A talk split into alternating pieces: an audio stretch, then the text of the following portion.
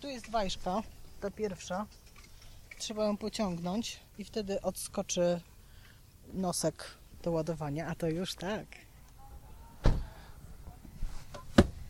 I teraz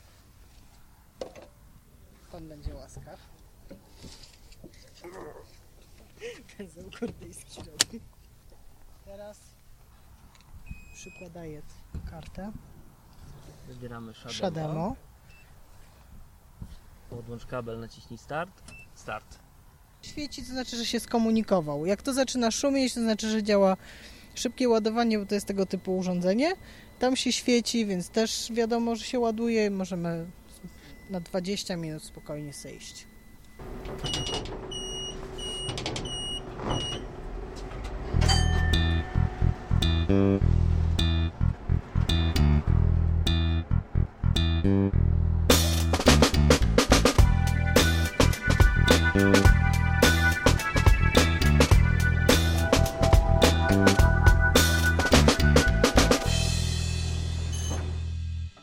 Kolejek do ładowarki nie ma, za to jest kierowca spalinówki, który zajmuje zielone miejsce do ładowania. Bo jest bliżej do wejścia. No właśnie, a ładujemy się w Łomiankach z elektromobilną Agatą. Witam Cię serdecznie. Bardzo mi miło, siedzimy w samochodzie, bo trochę nas zatruwa smog na zewnątrz. Trochę takie zjawiskowe jest, że w Polsce przyjeżdżasz ładować auto elektryczne i śmierdzi smogiem. No ale do rzeczy. Ale to się wszystko zgadza, bo przecież największy problem większości osób, które nie lubią samochodów elektrycznych, to jest taki, że przecież prąd jest z węgla. No to mamy. No nie wiem, czy akurat ten prąd, którym się ładujemy, z tego węgla, którym palą w chałupach, ale to od razu widzisz, pierwszy temat może wjechać, bo generalnie jak się wpatrzy na już pierwsze przetargi, które robią miasta na prąd na przyszły rok, gdzie kupują energię elektryczną w dużych zamówieniach, no to już widać drastyczny wzrost cen energii. I nie ratuje tutaj tego żaden gaz, bo gaz też drożeje i to horrendalnie. Więc powstaje pytanie, czy to Eldorado, które do niedawna było, że można było nawet znaleźć jakieś darmowe ładowarki w ramach takiej promocji tego legendarnego dealera, który pierwszą dawkę daje za darmo, to co będzie w przyszłym roku? Czy to po ile będziemy mogli tankować ten prąd z wiaderka?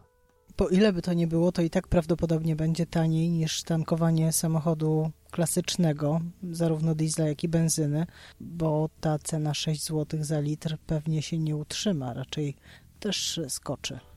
Więc no jeżeli teraz, ładując samochód z gniazdka, płacimy około 8, 9, 10 zł w zależności od miejsca, w którym mieszkamy w Polsce i taryfy, no i jeśli nie jesteśmy przedsiębiorcą, bo przedsiębiorcy mają wyższe stawki, to i tak jesteśmy do przodu. No ale na takich szybkich czy półszybkich ładowarkach pewnie ceny pójdą w górę. W końcu doczekaliśmy się niebieskiej taryfy, więc być może część tych kosztów operacyjnych jednak pozostanie w ryzach. Nie wiem, jakie umowy mają dostawcy i operatorzy u dostawców. Być może mają lepsze warunki albo podpisywali umowy wcześniej. No i powstaje pytanie, czy przy takich cenach też podejrzewam będą musiały zejść nieco ich marże, jeżeli będą chcieli utrzymać taką dynamikę, taką klientelę, jaką mają teraz, bo może faktycznie być tak, że użytkownicy elektryków raczej właśnie przejdą na ten kabel rzucany z okna niż właśnie przyjeżdżanie pod ładowarkę, pod centrum handlowe czy gdzieś po prostu w trasie. Raczej będą chcieli bazować na tym, co jest najtańsze, bo tak jak wspomniałaś, no jednak ten prąd, który mamy jako prywatni użytkownicy, a nie przedsiębiorcy, jest dużo tańszy. No i pytanie, jak to wpłynie na właśnie na kwestię w ogóle tego, żeby tych ładowarek było jednak trochę więcej, bo nawet jeżeli spojrzymy na tą ładowareczkę, przy której stoimy, gdzie jest piękna naklejka, że jest sfinansowana ze środków wspólnotowych z CEF-u, czyli z instrumentu Connecting Europe Facility, no to pytanie, czy te bez wsparcia i nawet te wsparciem, czy one będą też powstawały w takim tempie, jak powstawały do tej pory, bo jednak no, ta sieć do tej pory można narzekać, ale nawet niedawno wysłałem Ci zdjęcia, że zupełnie też w mniejszych miastach, w lokalizacjach bardzo dogodnych, no jednak te ładowarki do tej pory powstawały dość dynamicznie. Pytanie, co będzie teraz, jak ta energia będzie dużo droższa? To nie jest biznes, na którym się zarabia, więc wszyscy, którzy stawiają komercyjnie stacje ładowania, mają tego świadomość, że zaczną na tym zarabiać za 5, może 7, może nawet 10 lat. Takie realne pieniądze. W tej chwili realizują misję, robią coś, co było robione kilkadziesiąt albo prawie 100 lat temu, kiedy powstawały pierwsze stacje benzynowe. Trzeba było jakoś stworzyć tę sieć, trzeba było ludzi zachęcić do tego, żeby wsiedli w samochody i porzucili te swoje ekologiczne rumaki na rzecz koni mechanicznych. No i teraz mamy powtórkę tak naprawdę. Nie wierzę w to, żeby operatorzy, którzy dzisiaj decydują o wyłożeniu grubych pieniędzy w sieć ładowania, liczyli na to, że za 3 lata albo 4 będą już na tym solidnie zarabiać.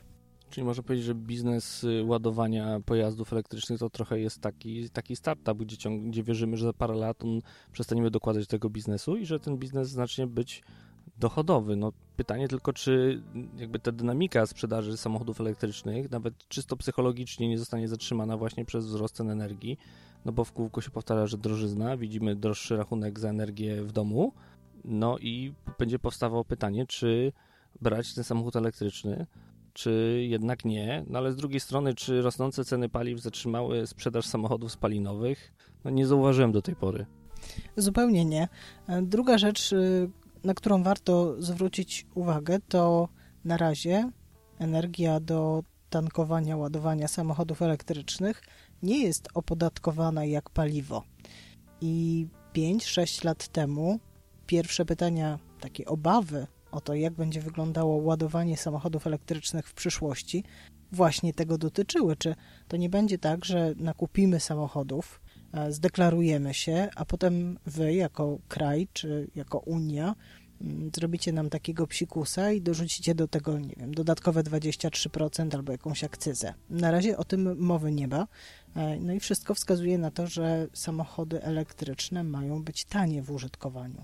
No bo tutaj powtarza się trochę kasus diesla tak naprawdę, gdzie kiedyś olej napędowy był relatywnie tani, był relatywnie mało podatkowany, a przez ostatnie 20 lat jednak to opodatkowanie wyrównało się z benzyną lub nawet momentami jest większe i też było trochę takich pretensji słyszalnych, że nam mówiliście, że kupujcie diesle, bo będziecie mniej płacić za paliwo, a tu się okazało, że nie tylko mniej płacicie za paliwo, ale w zasadzie to trochę szkoda, żeście kupili te diesle, bo teraz trujecie nas nimi.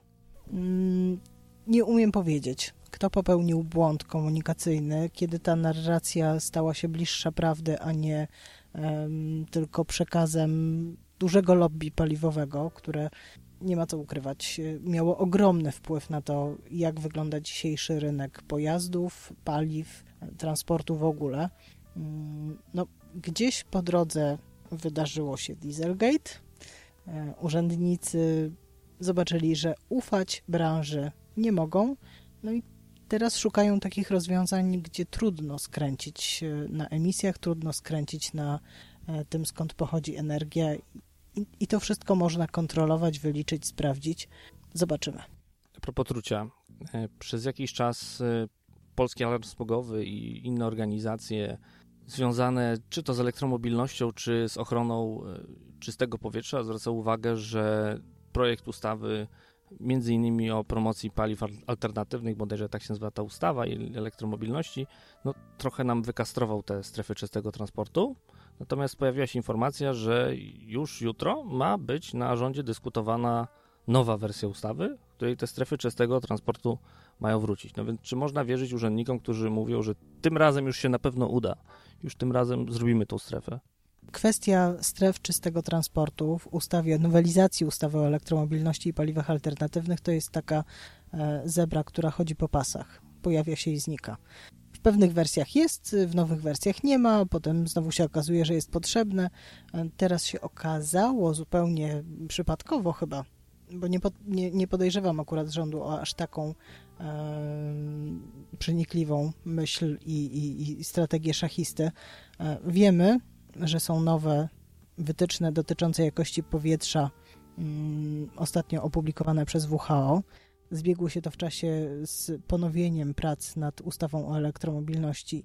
No i mam nadzieję, że tym razem nie zostanie to zepchnięte do jakiegoś na później, na kiedy indziej, albo w takiej wykastrowanej wersji jak w tym pierwszym rzucie.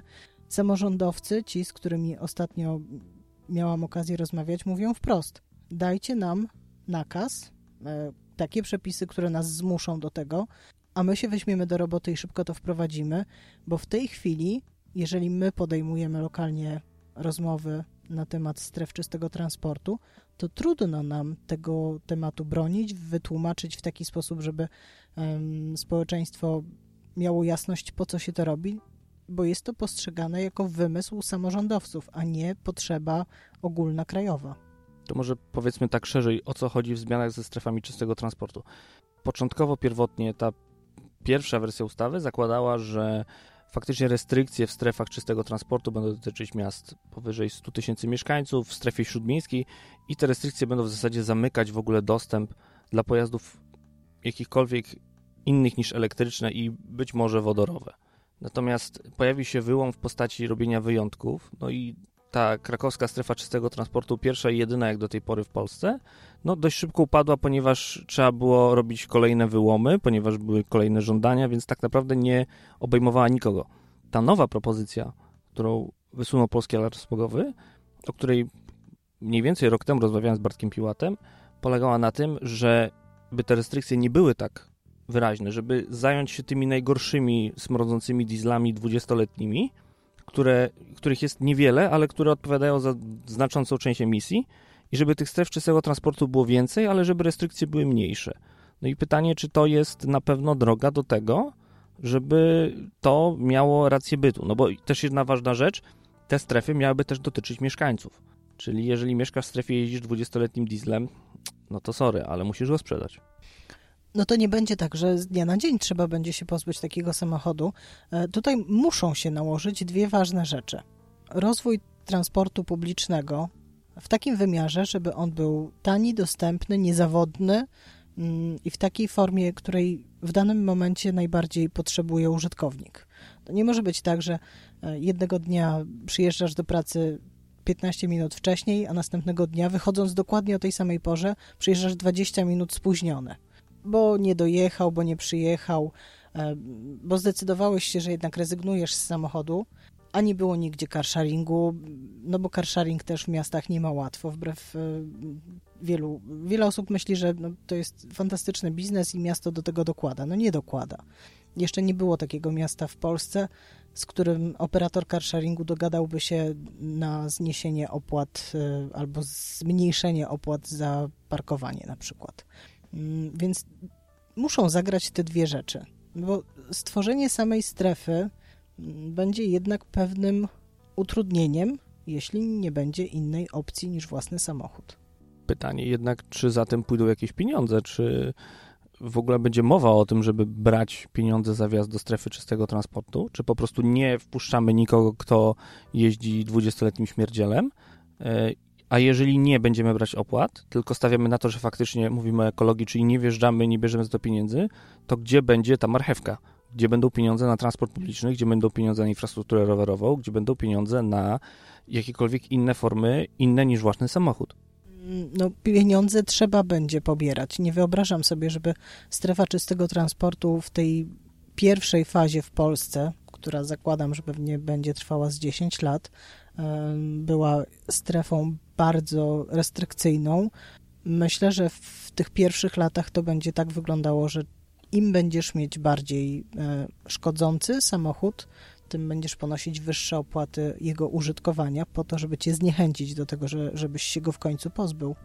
No ale to taki mieszkaniec właśnie Łomianek, w których jesteśmy i stoimy pod ładowarką, gdzie jak widać mieszkańcom nie szczególnie przeszkadza smog, no to może powiedzieć, że no przecież mi nie stać na to, żeby jeździć tutaj lepszym samochodem. Skąd mam wziąć pieniądze na lepszy samochód, a do roboty muszę jeździć. Samorządowcy, z którymi rozmawiałam ostatnio, mówią, że trochę już mają po kokardę takiego tłumaczenia i nie da się wszystkiego uzasadniać, znaczy takiego spowolnienia pewnych procesów miejskich, reformy miast, tylko i wyłącznie kwestiami indywidualnymi, związanymi z tym, że kogoś nie stać na lepszy samochód albo nie stać go na to, żeby poświęcać godzinę czy 2 godziny więcej czasu na to, żeby dojeżdżać transportem publicznym. Ja nie znam rozwiązania prostego, łatwego, przyjemnego, tak żeby wszyscy byli zadowoleni. Natomiast wiem, rozmawiam z lekarzami, którzy mówią wprost, mamy poważny problem z zanieczyszczeniem powietrza. I mówią też o tym, że to nie jest tylko kwestia jesień-zima, początek wiosny, tylko wtedy, kiedy robi się ciepło, kiedy jesteśmy dużo na zewnątrz, w miastach, kiedy biegamy między samochodami albo sobie spacerujemy po bulwarach wiślanych, które są zbudowane no, idealnie równolegle do miejsc, gdzie są ogromne korki, no to oni obserwują więcej zachorowań, na zaostrzeń, problemów z oddychaniem, astmy, częstsze występowanie alergii, takich nietypowych alergii. Bardzo często pojawiają się na ostrych dyżurach młodzi ludzie z udarami, z zawałami. To jest wszystko efekt zanieczyszczenia powietrza już nie z domowych pieców, kopciuchów, tylko to sobie fundujemy samochodami. No okej, tylko ktoś może powiedzieć, dobra, ale ten czas jednak, mimo tego, że bądź co bądź zdarza się, że wydamy dużo pieniędzy, jak na przykład miasta stołeczne Warszawa, na autobusy elektryczne nawet albo gazowe, które niewątpliwie podrożeją teraz w eksploatacji i na pewno patrząc na analizę kosztów korzyści, która była robiona przy ich zakupie, ten wzrost cen energii, o którym mówiliśmy na początku, na pewno będzie miał po pierwsze wpływ, a po drugie, no one jednak stoją w korkach. I jeżeli spojrzeć na czas dojazdu do pracy, ja dojeżdżam autobusem, najczęściej jest to gazowiec jakiś. Po warszawsku ekologicznym. Nie wiem, czy ekologicznym. Już w jednym odcinku zapraszam na odcinek, gdzie mówiłem o tym, gdzie liczyłem tą ekologiczność autobusów gazowych, gdzie tak średnio na jeża to wychodziło. To jest przytyk do tego, że Warszawa oznakowała swoje autobusy. Jeżeli podjeżdża autobus hybrydowy, to ma naklejkę jestem hybrydowy. Jeśli podjeżdża elektryczny, ma naklejkę jestem elektryczny. Jeśli podjeżdża gazowy, ma napisane jestem ekologiczny. Logiczne. Ekologiczne. No więc jadąc tym autobusem, nawet przyspieszonym, dojeżdżam do pracy dłużej niż gdybym tą samą trasę pokonał samochodem. Mimo, że teoretycznie to się trochę w głowie nie mieści, że w zasadzie miasto, które stawia na transport, wydaje gigantyczne pieniądze na transport publiczny, no nie potrafi załatwić tak prostej rzeczy jak to, żeby jednak ten czas przejazdu, już nawet nie, żeby był krótszy, żeby on był chociaż taki sam jak czas przejazdu samochodem. Natomiast no, ja wiem dzisiaj, że no, to, co mnie odstrasza od jeżdżenia samochodem do pracy, to nie jest to, że będę kogoś ładował smogiem, albo że zapłacę za to miliony, chociaż niewątpliwie bilet miesięczny jest dużo tańszy, niż gdybym tankował benzynę do mojego grata, ale właśnie to, że to zupełnie się nie umywa, tak? Że ten czas przejazdu jest dużo większy, niż gdybym jeździł samochodem. Więc pytanie jest takie, że jeżeli ktoś nie jest tak altruistyczny jak ja i jednak wybiera ten samochód, mimo że ma na przykład transport publiczny, tylko że ten transport publiczny jedzie 15 minut w jedną stronę dłużej, co oznacza, że codziennie tracę pół godziny więcej, no to teraz jak kogoś przekonać, słuchaj, no to zostaw tego grata, albo sprzedaj go najlepiej, nie wiem, ze złomu i cokolwiek. A miałbyś miejsce do parkowania łatwe, szybkie i przyjemne pod pracą? No, parking podziemny w biurze. No to rzeczywiście podziwiam. Pewnie jeden z powodów, dla których jednak decydujesz się na transport publiczny jest to, że czytasz książki. Zgadza się. Mam to samo. Straszliwie lubię jeździć rowerem i brakuje mi tego, że nie mogę jechać rowerem i czytać książek. Tak samo jak w samochodzie. Ja jestem od 2 lat człowiekiem z miasta bez samochodu. Była to nasza świadoma decyzja. Dało się obskoczyć śluby, pogrzeby i różne inne okazje, nocne wizyty w szpitalach, awaryjne wyjazdy po kogoś, masa różnych rzeczy. Było trochę perypetii, nie powiem. Były momenty takiego napięcia, natomiast no, jakoś nam się to udaje. Ale jak zachęcić kogoś w dzisiejszej Warszawie? Szczerze mówiąc, nie wiem. Takich ludzi, którzy lubią eksperymenty, odrobinę szaleństwa, pewnie najłatwiej. Te pół godziny zabrane ci codziennie w transporcie publicznym, nie odzyskasz tego czasu, mógłbyś go spożytkować pewnie lepiej. No nie może być tak, że... Przykład mój prywatny sprzed dobrych 20 paru lat, kiedy jeździłam do liceum, to było mniej więcej 8 km od mojego domu, inna dzielnica. Nie w stronę centrum, tylko dzielnica obok dzielnicy. I wtedy samochodem dało się ten dystans pokonać w mniej więcej tam 12-14 minut. Autobusem zajmowało mi to prawie godzinę. Dzisiaj autobusem zajmuje to dobrą godzinę, a samochodem jeszcze więcej. Nic się nie poprawiło. Ani w jedną, ani w drugą stronę. I wydaje mi się, że jakby myślenie o transporcie publicznym w Warszawie koncentruje się na tym, żeby wwieźć ludzi do centrum i koniec. Zresztą mówimy cały czas o Warszawie, ale teraz spróbujmy się oddalić trochę od Warszawy i powiedzieć komuś, kto nie mieszka w dużym mieście, żeby zostawił swoje auto. No, nie przekonamy go tym. Tym bardziej, jeżeli użyjemy jakiegoś argumentu ekologicznego, mówiącego o tym, że słuchaj, to kup sobie teraz nowe auto, a najlepiej, żeby to było auto elektryczne. No, jednak to jest wciąż poza zasięgiem. Carsharingu w małych miastach się nie uświadczy. To drobny przytyk do panka, który w zeszłym roku tak naprawdę zrezygnował z wielu małych miast, gdzie wcześniej się pojawił w pandemii i tak naprawdę ja również na przykład z tego skorzystałem, mogąc wypożyczyć auto w Radomsku i oddać w Zawierciu. Dzisiaj już bym tego nie zrobił, bo w Zawierciu nie ma już tej strefy panka. Okazało się, że jest zbyt mało aktywnych użytkowników, no i biznes się nie spinał. No i tutaj znowu pytanie o to, czy można by było w takiej sytuacji w jakiś sposób współpracować z samorządem, tak żeby system carsharingu, nie mówię, że był jakoś super dotowany, żeby był na równi traktowany z autobusami, chociaż w takich miejscach, gdzie nie ma autobusów, może to by była jakaś opcja, połączenie carsharingu, bike sharingu i taniego biletu na transport publiczny, albo wręcz umożliwianie przejeżdżania za jakieś symboliczne pieniądze. No ale no, u nas temat transportu publicznego, wałkowany od lat, wciąż jest no, wielką zagadką, co zrobić. Przecież samorządowcy wiedzą, że ludzie potrzebują przemieszczania się, a nic się nie zmienia, nic się nie poprawia. Skala wykluczenia rośnie. Myślę, że raczej polaryzacja tego wykluczenia rośnie, to znaczy są samorządy, które biorą się za transport publiczny, faktycznie zauważają ten problem, natomiast te samorządy, które są bierne, u nich jest jeszcze gorzej niż było. I o ile do tej pory, powiedzmy, wszyscy mieli porówno źle, to teraz ta polaryzacja się pogłębia. Tam, gdzie samorządy były bierne, tam jest jeszcze gorzej, natomiast niektóre samorządy robią się aktywne i albo utrzymują ten poziom, który był, albo delikatnie go podnoszą. Ale jakby patrząc na średni poziom wody, rozumianej jako oferta w transporcie autobusowym, no to mamy coraz większą Saharę. Tu przypomina mi się taki film polski. Jesteś pan po uszy. No i tak to chyba wygląda. Są takie miejsca, które odwiedzam od dziecka regularnie. Tam mam znajomych, rodzinę, czy ktoś ma działki. I nawet niedaleko Warszawy, no w 2 godziny można było gdzieś tam dojechać, odpocząć transportem publicznym. Teraz nie ma w ogóle szansy na takie wyjazdy, po prostu trasy poznikały. A propos łączenia transportu publicznego i carsharingu, widziałaś, z czym na Trako pokazała się grupa PKP, na Trako, czyli na targach kolejowych? Śledziłam to, przyznam szczerze, dość pobieżnie, bo w tym samym czasie byłam w Katowicach i tam debatowałam na temat transportu publicznego. Oczywiście wjechała wodorowa lokomotywa i to był chyba największy hit, tak? To była PESA, ale grupa PKP pokazała się z samochodem pod marką PKP Mobility, czyli z carsharingiem swoim. To już jakiś czas trwa. I z jednej strony nawet jest to dobry objaw, że PKP szuka dywersyfikacji i chce zachęcić w jakiś sposób ludzi do tego, żeby korzystali szerzej z tych usług jednej firmy, jednej marki.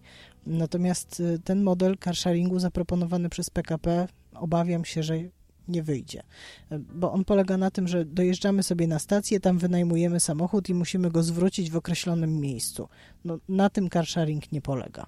To jest bardziej typowe do typowego car rentu, który działa na lotniskach chociażby, że po prostu gdzieś przylatujemy, bierzemy auto i odstawiamy najlepiej w to samo miejsce i wracamy w ten sam sposób. Tak, jest to dość regularne i być może nawet by w wielu miejscach pasowało, tak, tylko to musiałoby dotyczyć wszystkich stacji kolejowych, a nie kilku wybranych w całym kraju.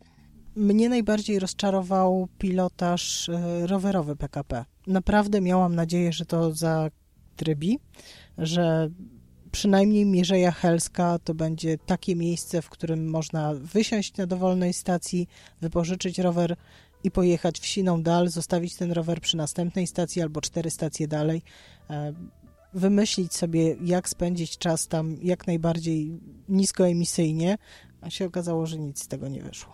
Nic. Dobrze, że chociaż baterię udało nam się naładować dzisiaj. Prawie. Za chwilę powinno się skończyć ładowanie. To tak działa, że jeśli jesteśmy podłączeni do DC, czyli do tego szybkiego ładowania, a bateria już jest wypełniona powyżej tam 80 kilku procent, to ten proces ładowania samoistnie wyhamowuje i lepiej się przepiąć w takiej sytuacji na AC i sobie tam doczekać te 15 minut, niech on się spokojnie już wolno naładuje, albo po prostu odjechać, bo szczerze mówiąc w mieście te kilkanaście procent nie robi aż takiej różnicy. No to jedziemy. To teraz Bartosz będzie odłączał samochód. Na zakończenie tradycyjnie dziękuję wszystkim patronom podcastu, a w szczególności tym, którzy korzystają z biletów okresowych, a są to Paweł Zagartowski, Tomasz Tarasiuk, Andrzej Kaszpir-Kaźmirowski, Monika Stankiewicz, Paweł Łapiński, Peter Jancowicz, Janka, Jerzy Mackiewicz, Jakub Kucharczuk, Michał Cichosz, Piero, Łukasz Filipczak, Filip Lachert, Jacek Szczepaniak, Jurek Gozdek, Kuba Czajkowski, Piotr Rachwalski, Grzegorz Omarkenik, Jakub Burdziński, Jakub Madrias, Paulina Matysiak, Empi, Michał Jankowski i Jakub Kundzik. Jeżeli chcecie dołączyć tego grona, zapraszam Was serdecznie na patronite.pl/przesiadkowy. Nabiliśmy 10 kWh, mamy 94% baterii, no to pięknie.